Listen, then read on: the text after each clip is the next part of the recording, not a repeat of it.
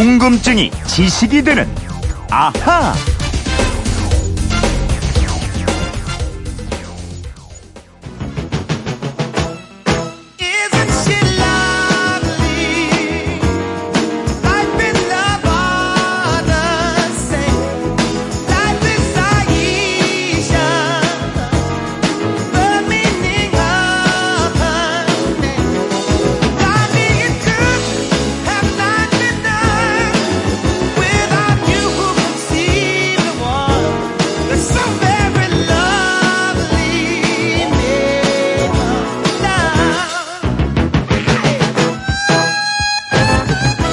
원더의 Isn't She Lovely 듣고 계십니다. 아, 시각장애인인 스티비 원더가 아, 딸에게 그 세상에 나온 딸에게 보내는 노래죠. 제 딸 너무 예쁘지 않나요? 이런 마음을 보낸 노래입니다. 자, 휴대폰 뒷번호 7521 쓰시는 청취자가 이런 문자 보내주셨습니다. 아, 시각장애인들이 사용하는 점자와 청각장애인들의 의사소통을 위해서 쓰는 수화는 이게 세계 공통어인가요? 아니면 나라마다 다른가요? 점자는 또 언제부터 만들어 쓰기 시작한 건가요? 궁금증 해결사죠. 오승훈 아나운서가 나와 있습니다. 안녕하십니까? 예, 안녕하세요. 네. 자, 6월 1일 오늘이 국내 최초로 점자 도서관이 개관한 날이라고 해요. 맞습니다. 1981년이니까 37년 전이죠. 네. 대구대학교 경산 캠퍼스에 최초로 개관을 했고요. 지금은 점자 도서관이 전국 곳곳에 세워져 있습니다. 그렇군요. 시각장애인들에게는 굉장히 중요한 일일 텐데, 어, 이게 언제부터 쓰기 시작했을지는 사실 잘 감이 안 잡히는데. 네. 아, 대부분 모르실 거예요. 네. 아주 먼 옛날부터 쓰기는 했다고 합니다. 네. 초기에는 왁스로 만든 판 위에 글자를 쓰거나 아니면 나무에 글자를 새기거나 철사로 글자 모양을 만들거나 이런 네. 식으로 의사소통을 했고요. 지금 우리가 보는 형태의 점자, 이 도드라진 점을 손가락으로 읽는 방식의 점자를 브라유 점자라고 하거든요. 네. 이 점자가 나온 것은 음. 1824년입니다. 거의 뭐 200년 가까이 됐다고 볼 수 있을 텐데, 네. 이 세상에 어떻게 처음 나오게 된 거죠? 루이 브라우유라고요. 프랑스 국립 맹학교에 다녔던 소년이 있었습니다. 네. 어느 날 학교를 방문한 육군 포병 장교한테서 특이한 종이 한 장을 받게 돼요. 음. 군부대에서 야간에 적에게 노출되지 않도록 작은 요철로 암호를 새겨놓은 종이었거든요. 네. 글자가 볼록하게 나와 있었기 때문에 깜깜한 밤중에 음. 이 빛이 없어도 손가락을 더듬어서 읽는 방식이었죠. 네. 그러니까 이게 점자와 비슷한 형태였고, 군대 쪽에서 먼저 시작이 됐던 얘기군요. 맞습니다. 어. 이 종이를 받는 순간 브라유의 머릿속에 번쩍하고 번개가 쳤다고 합니다. 네. 그래, 바로 이거야. 음. 문자를 기호화하는 거야. A는 동그라미 하나, B는 동그라미 두 개. 아, 이거 되게 오승훈 아나운서 느낌인데요. 평소에 이런 말도 자주 쓰잖아요. 그죠? 아, 그런가요? 네. 네, 계속하겠습니다. 이런 식으로 이 사람 우리도 참. 암호를 만들면 돼. 그러면은 우리가 우리 시각장애인들도 읽을 수 있고 쓸 수 있게 될 거야. 아, 이렇게 말이죠. 그렇군요. 뭔가를 좀 새롭게 뭐 깨닫거나 뭔가 흥분을 느낄 때 우리 네. 오승훈 아나운서가 자주 쓰는 말이었습니다. 어쨌든 이 군대에서 쓰던 암호문이 아, 시각장애인들에게는 빛이 된 거군요. 맞습니다. 이 브라이어는 3년 만에 정사각형 모양 안에 정렬된 이 6개의 볼록한 점으로 알파벳 26글자를 모두 표시하는 격자 체계를 개발해냈고요. 네.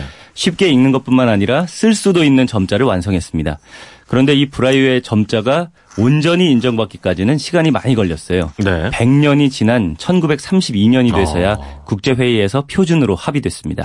네, 조금 전에 그 점자로 알파벳 26글자를 표시하는 체계를 개발했다고 말씀을 해주셨는데, 네. 아, 그럼 우리나라에서 쓰는 점자는 한글의 그 자음과 모음을 나타내겠어요? 맞습니다. 세계 시각장애인들은 공통의 점자를 똑같이 쓰면 좋을 것 같은데 네. 그렇지 않다 그래요. 음. 자기 나라의 문자를 점자로 만들어서 사용하고 그렇겠죠. 있는데요. 우리나라 점자는 시각장애 인의 세종대왕으로 불리는 송암 박두성 선생이 음. 개발했는데 이 한글 점자의 이름이 훈맹정음입니다. 아, 훈민정음이 아니라 훈맹정음이군요. 맞습니다. 네. 박두선 선생은 1913년에 재생원 교사로 부임해서 네. 시각장애인 교육과 인연을 맺었는데요. 당시에는 미국 선교사인 홀 여사가 만든 일명 평양 점자, 점이 4개인 4점형 한글 점자랑 일본이 만든 6점형, 점이 6개짜리인 점자를 그렇죠. 사용하고 있었거든요. 시각장애인들이 사용을 해보니까 6점형 점자가 4점형보다 더 우수한 거예요. 음, 근데 6점형 점자는 일본 글자였다면서요? 그렇죠. 그래서 학생들이 박두성 선생에게 네. 6점형 한글 점자를 아. 만들어 달라고 요청을 했고요. 선생이 제자들과 함께 조선어 점자 연구위원회를 조직하고 연구를 해서 네. 마침내 1926년 11월 4일 훈맹정음이라는 이름으로 6점형 한글 점자를 발표했는데요. 지금 이 쓰는 점자도 선생이 개발한 이 점자를 수정 보완한 거라고 해요. 사실 이 점자는 손가락으로 이렇게 읽는다는 것만 알지 어떻게 생겼는지는 제가 감이 안 오는데 좀 알아보셨나요? 네, 이 6점형 점자라고 말씀드렸잖아요. 네. 여섯 개의 점이 모여서 한 칸의 점자가 됩니다.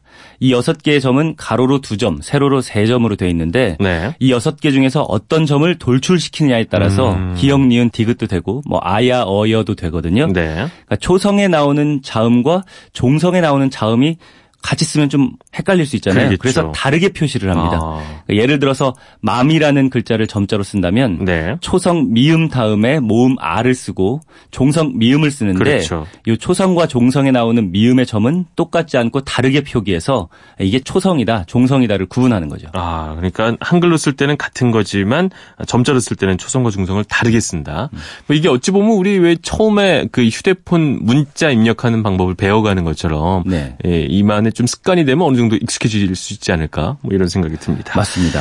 그 이제 점자 얘기는 해봤으니까 말이죠. 예. 아, 수화에 대한 궁금증 풀어보겠습니다. 수화도 이게 나라마다 다른가요? 좀 궁금하네요. 수화도 나라마다 다릅니다. 네. 예, 그래서 외국 청각 장애인과 대화를 하기 위해서는 그 나라 수화를 배워야 되는데요. 어. 근데 수화로 하면 네. 비교적 수월하게 외국인과 소통이 어느 정도 가능하다고 그럽니다. 이것도 또 세계 각 나라가 같으면 참 편할 것 같긴 한데 말이죠. 음. 맞습니다. 네, 다르군요. 음, 네. 근데 우리말도 또 사투리가 있잖아요. 네. 수화도 마찬가지로 사투리가 있다 그래요. 네. 그러니까 우리나라 수화가 과거에는 일본 수화와 비슷한 게 상당히 많은 편이었는데 음. 이제는 또 많이 달라졌다고 하고요. 그 방송에도 왜 청각 장애인들을 위해서 수화 방송 많이 하잖아요. 네. 근데 보면 그 손짓만 하는 게 아니라 손짓과 함께 입 모양도 좀 만들어 주시는 것 같은데 말이죠. 맞습니다. 이걸 손짓이 아닌 기호라고 해서 비수지 기호라고 합니다. 네. 농아인들이 알 수 있게 손으로 하는 수화 외에 입 모양이나 얼굴 표정 등을 함께 써서 전달하는 건데요. 네. 수화 단어는 약 만 단어가 있다 그래요. 음. 그러니까 일반 단어에 비하면 많지 않잖아요. 그래서 건청인들이 하는 말을 100% 완벽하게 소화 표현하지는 못한다고 합니다. 네. 예를 들어서 사위라는 단어 간단하잖아요. 그렇죠. 근데 수화에서는 사위라는 단어가 없다고 해요. 아. 그래서 뉴스에 사위라고 나오면 네. 딸 결혼 남편 이렇게 세 단어를 붙여서 표현한다고 합니다. 그리고 며느리도 마찬가지로 아들 결혼 부인 이렇게 표현합니다. 그러니까 이게 대략적인 이해는 손 동작과 입 모양을 할 수 있지만 뭐 완벽하게 세상 모든 것들을 표현하기는 좀 한계가 있다 이런 말씀이시군요. 맞습니다. 특히 형용사가 부족하다 그래요. 그렇겠네요. 다양한 느낌이라든가 의성어, 의태어, 또 맛, 색깔, 단위 이런 것들은 완벽하게 표현하기가 어렵다고 합니다.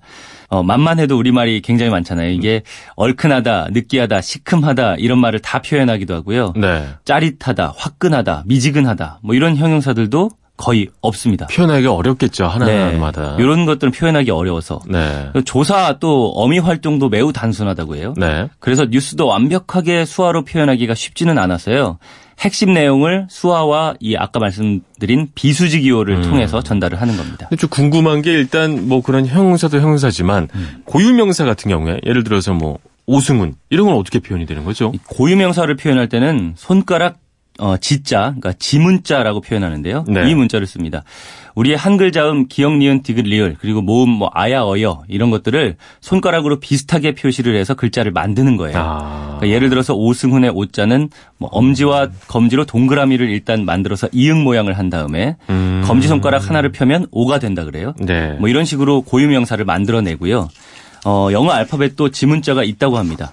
이것도 고유명사라든가 수화가 기억나지 않거나 모를 때 이 지문자를 사용한다고 네. 하고요. 이렇게 손가락으로 글자를 표시하는 걸 지문자라고 하는 거군요. 맞습니다. 네. 그러면 오늘의 앗 이런 것까지는요. 오늘 이 점자와 수화에 대한 궁금증 풀어드렸는데요.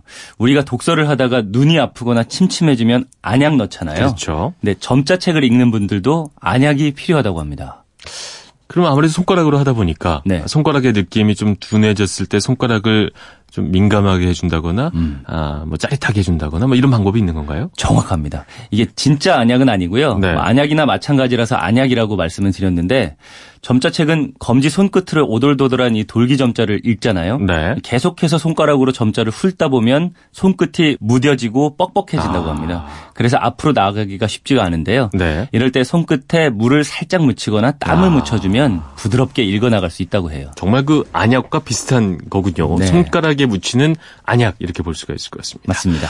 네, 752 하나님도 궁금증이 좀 풀렸을 것 같습니다. 덕분에 저희도 아, 점자 그리고 수화에 대해서 어, 좀 알고 나니까 왜 진작에 나는 뭐 관심이 없었을까 뭐 이런 생각도 들고 말이죠. 음, 네.